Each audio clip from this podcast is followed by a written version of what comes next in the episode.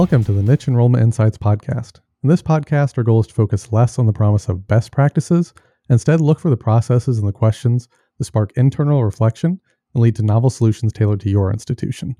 I'm Will Patch, Senior Enrollment Insights Leader at Niche, and my guest today is Corinne Myers.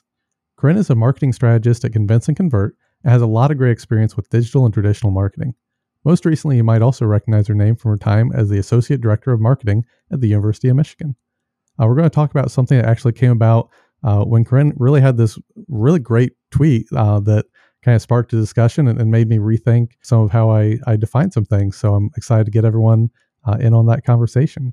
Welcome. Thanks for making time to chat today, Corinne. Thank you. Yeah. I'm going to start off with two questions I ask everyone. So first up here, what's something you tried that didn't work and what did you learn from that?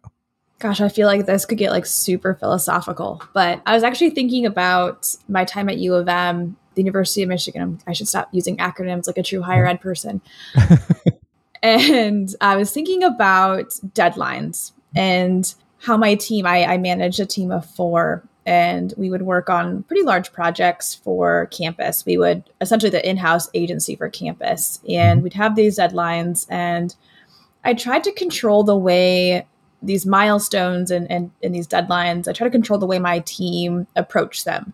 So if we had something due, in 3 weeks, I'd check in and say, do you have this done yet? Or do you have this updated yet? And what I found out is, why manage in that way, right? So if there's a deadline established, why do we care how anybody gets there, right? We all work differently. For me personally, I like to dedicate big blocks of time to something. But I found out that my team, in some cases, like to work on things, in short bursts, for example.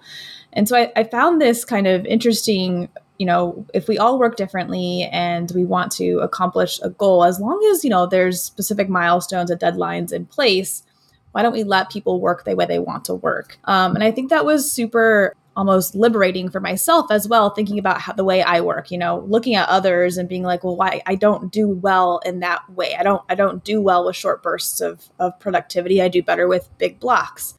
And moving into Convince and Convert and doing a lot of client-based big projects, 45-page strategy documents, I found that if I let myself work the way I want to work, and it just, as long as I'm hitting deadlines, not worry about the right way, I guess, to approach that workflow. And so I thought that was an interesting insight from my not only management time, but also as a personal, keeping myself on task kind of format.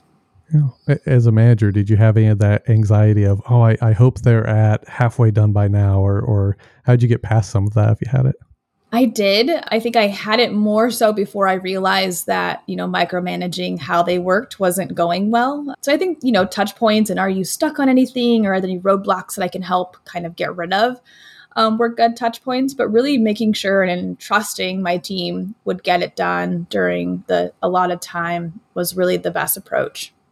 Yeah. And did you have any trouble once you made that shift of things not getting done, or was everything running smoothly still?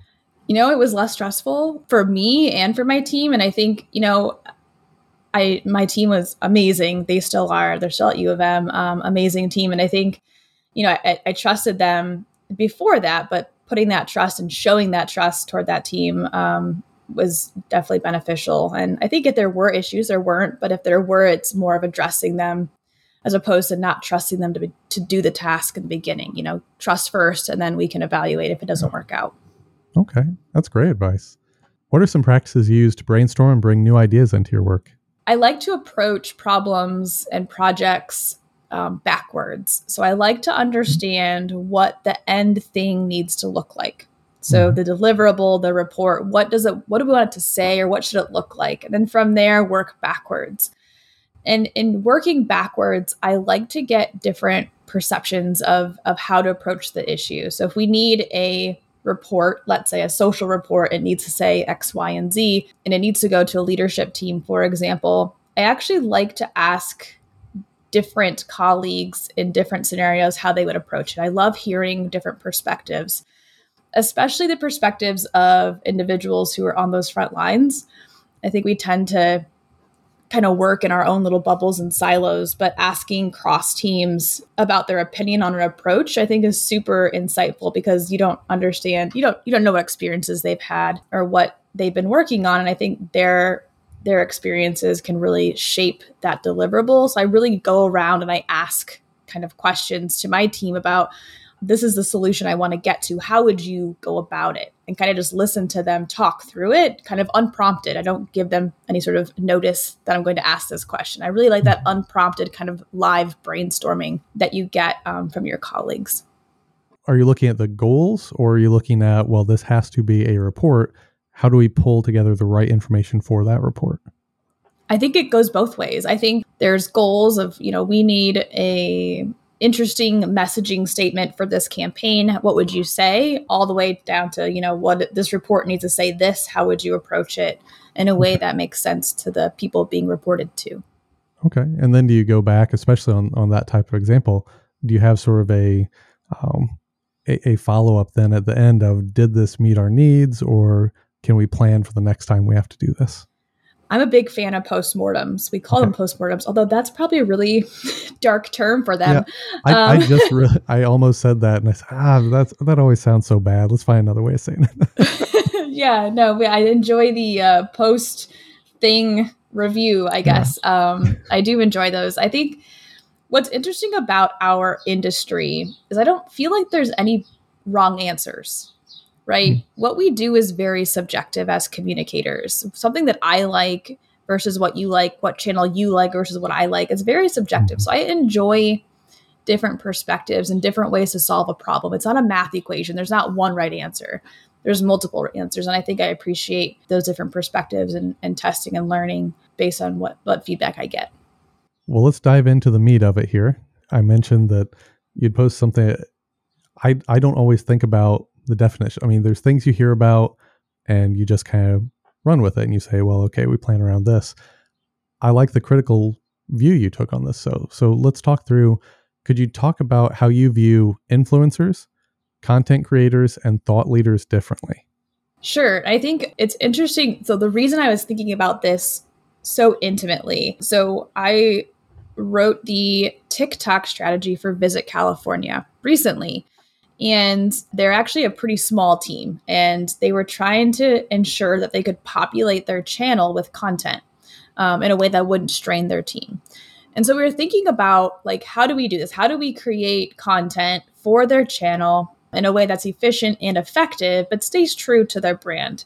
I don't know if you know this, but TikTok actually launched a creator marketplace. It's like a dating app almost for creators. Like, you go in there as a brand and you find TikTok users who create content, and you can ask them to give you content to populate your channel. I think this would be so great for higher ed because they've got, students, there's such a wide range of individual creators on the platform. And so we're using those, but their marketing team mentioned influencers. And I'm like, well, it's not quite the same thing as what we're looking for. We're not looking for influencers in the sense that we're looking for reach or that person's account. We're looking for content, pure content. And so I thought through this, and I was thinking about, thought leaders, right? So someone who's got original ideas, like new ways of looking at problems, or has like a unique solution within their industry. And in higher ed, we think about like the president or C-suite or faculty or researchers, like those kinds of thought leaders.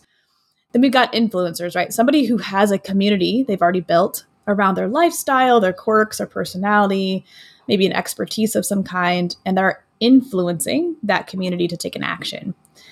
But then there's also this other group I don't think we talk about, which are creators. And I think the creator is like an individual who's creating content purposely for maybe education or entertaining. And I think there's these three distinct groups that we don't necessarily distinguish between when thinking about how content is created and how we're populating accounts. That's how it kind of came about, is like, I have to kind of separate these things in order to understand better how to get content onto our platform first, onto our account first, versus, just using an influencer for their account, if that makes sense. I always try and classify things so I can get a better picture. So we have this large circle of creators, anyone kind of creating content either for themselves, for a brand, for just fun, trying to get attention. And I think of at least influencers and thought leaders as subsets of those with some overlap.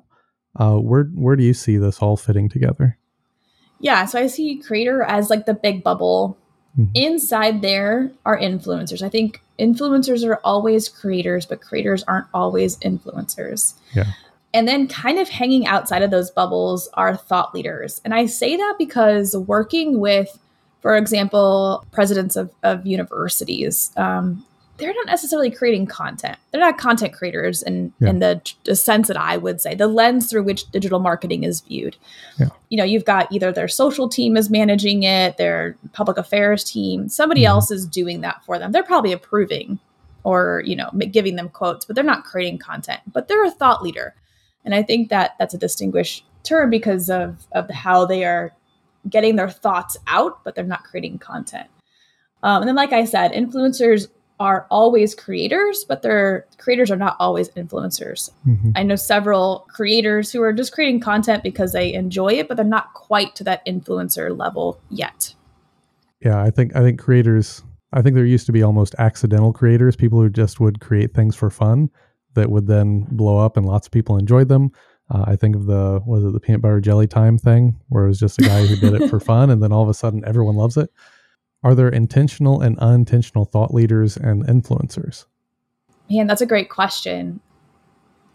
I think people won't know that you're a thought leader unless you're expressing those thoughts. So I think that there has to be some intention there. Otherwise, you're kind of just quietly sitting in your office talking to yourself, I guess. So yeah, I think thought leaders have to be pretty intentional. I think you're right, though, with creators in that some of them accidentally become influencers. But looking at Instagram and TikTok, there are students creating content about universities all the time. And they're not influencers. They're just content creators. They enjoy the creation of content for their channels. And maybe they have hopes of becoming something more. But in this time, they're not quite there. So I think those are creators in the sense that I'm talking about, where they're good at creating content. They understand the trends and the tools. They're not quite to the influencer stage. Okay. Yeah. With an influencer, you could have, let's even say on campus, there's the influencers who are actively trying to be the trendsetters. And then maybe there's the people who aren't creating the content. They aren't creating these things, but just by being themselves and having their own personality, people want to be like them and they're influenced by them. Would you count that as an influencer who's not actively creating content, but as influencer because other people cover them? I think for the purposes of my definitions, I view it through a content strategist lens. Yeah. So in my world, if you're not creating content in the sense that your blogs, vlogs, social media content, you're not a creator. I think in other cases that might be true. But I think in my case anyway, for my purposes, creators have to be producing content themselves. Yeah. So basically in a tactical view and something we can actually use. Yes, exactly. Yeah. So now, getting into that tactical, how do we use each group for marketing? Yeah, I think in terms of thought leaders, for example, organizations, institutions use thought leaders for multiple reasons, right? They're building trust and humanizing the brand. They're showcasing expertise. And recently, I think, is a lot of employee engagement. If you see your boss or your leadership engaging in thought leadership, you feel some pride there and you know, kind of also engage in that. So I think there's a level of employee engagement also involved in thought leadership.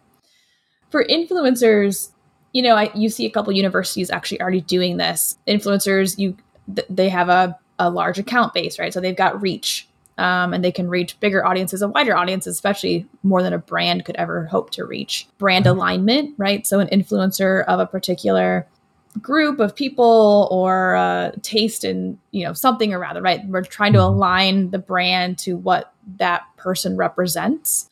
And then conversion, really, I think there's something to be said about low funnel conversion with those influencers. Yeah. Would you say that's more what we're seeing with McDonald's and all their specialized menu items tied to a person? Yeah, I think so. I think so. Yeah, for sure. I think influencers is what we see most across brands. I think what brands are missing, especially smaller brands or, you know, even higher ed, I think they're missing out on that creator group. There are people who are great at creating content. there, I would call them. So I think there's like actually a significant overlap between, you know, you hear about these nano or micro influencers and creators. Yeah. I think there's something there where maybe they're the same people, or they're like on the verge of being the same people, because those smaller, very niche groups of individuals who are talking to very small niche groups, I think those creators are a unique opportunity for brands, because they can create content for you in ways that, you know, they understand, again, the tools, the trends, what's happening, and they're kind of on the front lines. You can align your brand to who they are as a personality, but also you can populate your own channel with their content. You know, you're not going after their reach, but you're going after that content and the feel of their brand. What would be some examples of some campaigns or conversion goals that you think would be best utilized by thought leaders versus influencers versus creators? How do we kind of specialize our goals to who we want to try and identify? Yeah, so you think about higher ed, for example, presidents and faculty and researchers. That thought leadership really, I think, goes into rankings and kind of the prestige and brand of the university, right? We want to make sure that, you know, the university is seen as like this cutting edge in research. You can't do that without thought leadership, which is that original thought, kind of trailblazing ideas. I think that for influencers, and I've seen a couple of universities do this, I think there's some upper funnel, especially as we get away from the ability to target 18 and under on these ad platforms.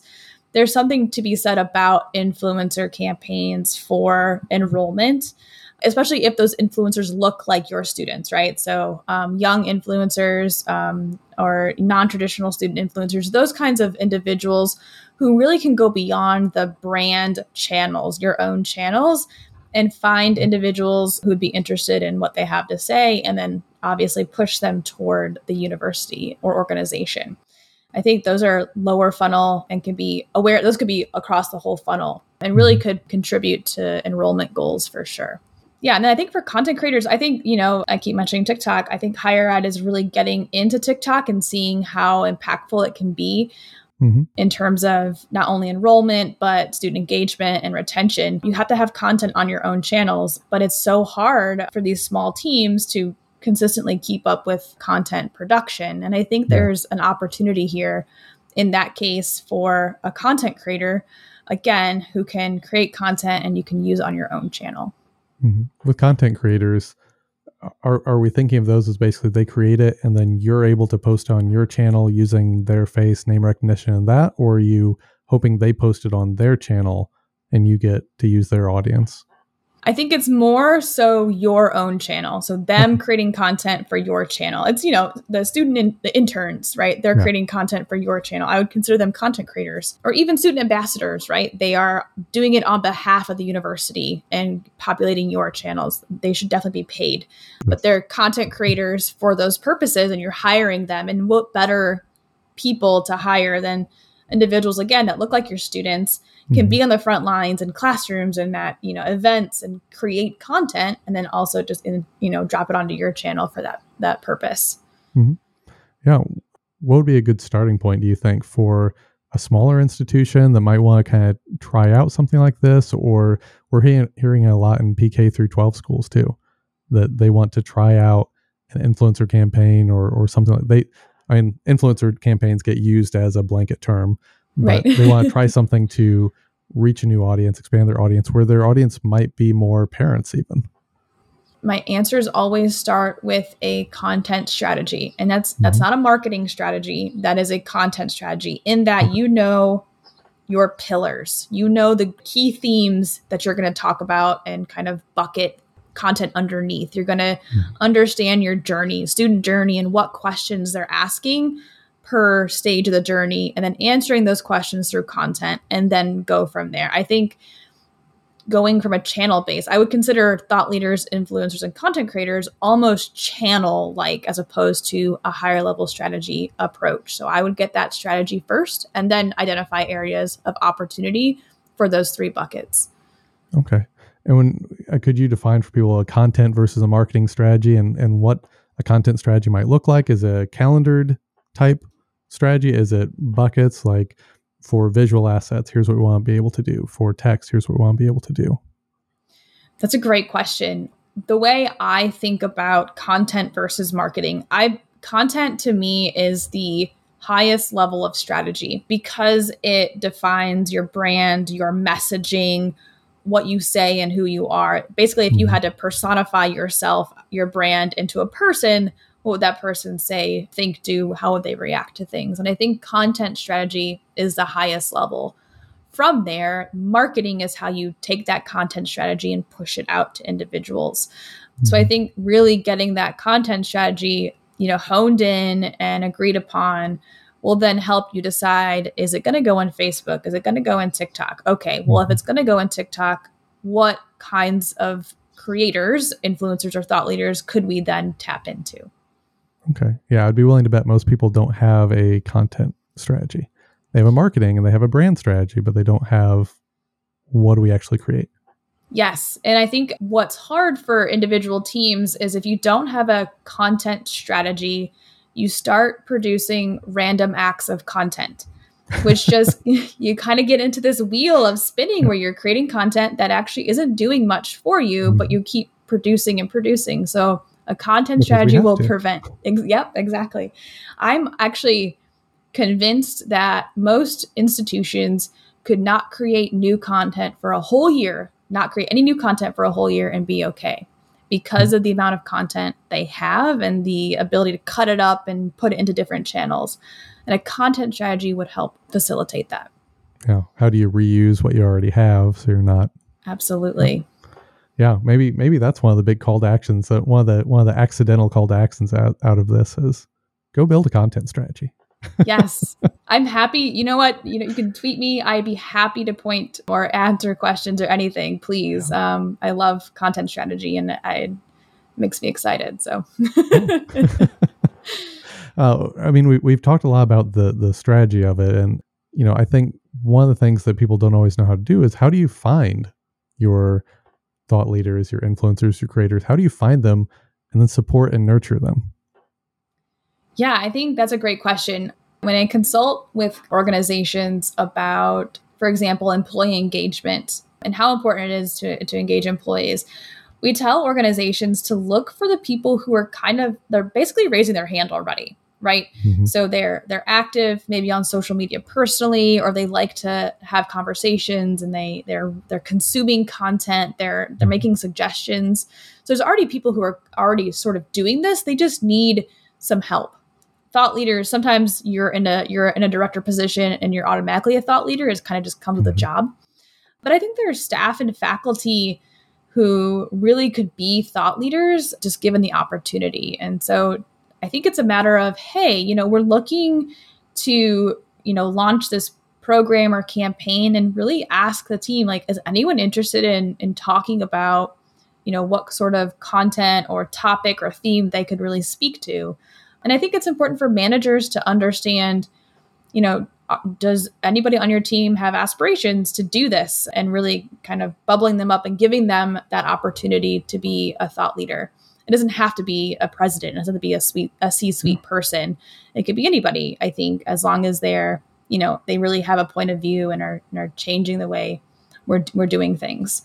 And I think in terms of influencers and creators, I think especially for universities, social listening is a huge tool. And if you've got students who are already doing this, and all you got to do is listen a little closely, and you'll find those individuals and students who could really be propped up and, again, help facilitate what they're doing, make them interns, obviously offer them compensation to really become the voice of your channels.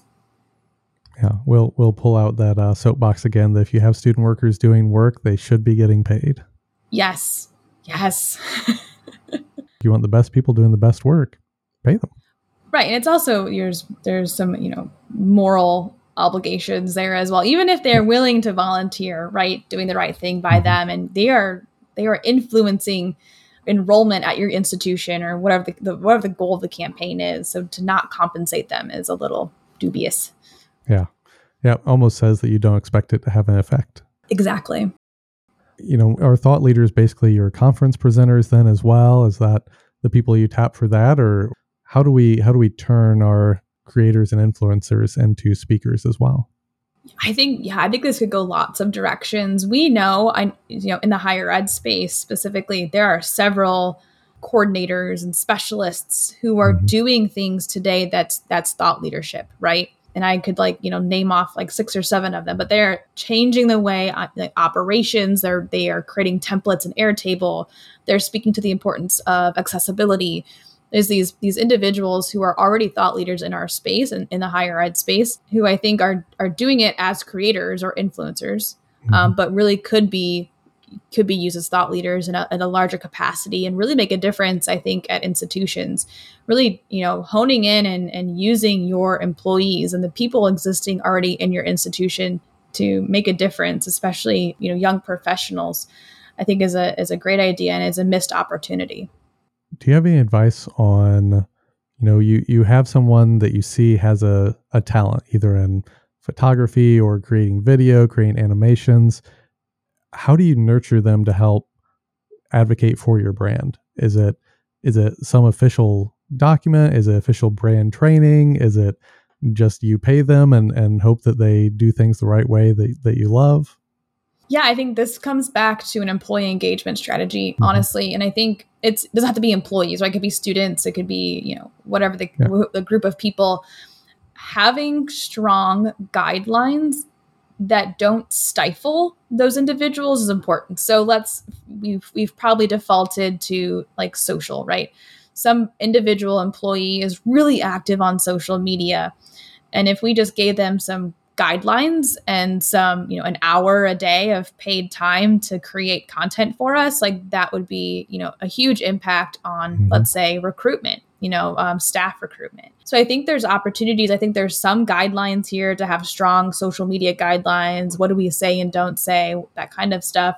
And just giving them the opportunity to, on company time, to take that and go to the next level. I think, recruitment for staff, faculty, students really could be easier if we actually leaned on our current staff and faculty and students to do a lot of that work. And again, those brands cannot reach the individuals that those employees are reaching because of those accounts.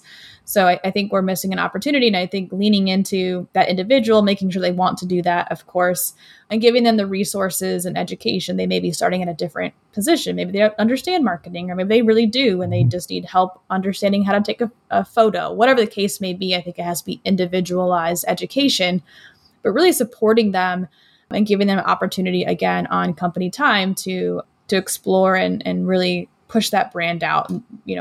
Individuals, people trust people, not brands. And so, it goes a lot farther than a brand saying it out loud. Where do you think that line is between, hey, be you and be engaging, and, well, make sure that you follow our brand language guidelines and make sure you say residence hall, not dorm, and all that? Oh, gosh. Especially in higher ed, right? We're we clutch our brand to our chest and don't want anybody to touch it.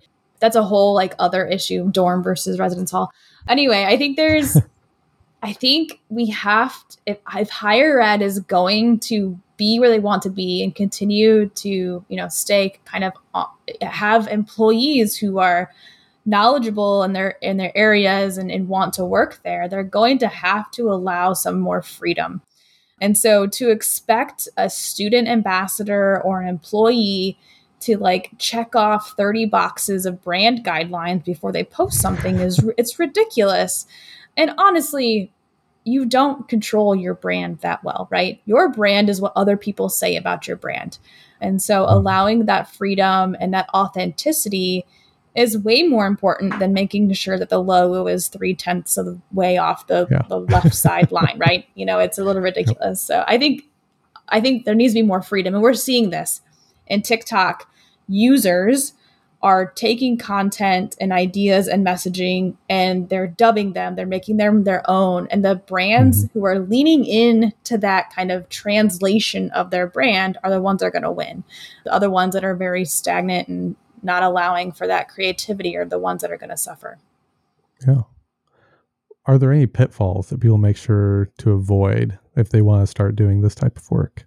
I think it's about content strategy. a high-level content strategy. It's also about knowing what does success look like. Ooh, yeah. Because you can't just go out and like ask a creator to do something without like guidelines, right? You need to have like a creative brief and like, here's what we're looking for and here's what we want to accomplish and do, and providing that framework for them to, again, in their own words and in their own way, accomplish that goal. But again, it needs to be very like, you have to go in knowing what success looks like and what that end goal is. And without that, again, you're going to be creating random acts of content and it's going to be expensive. Mm-hmm.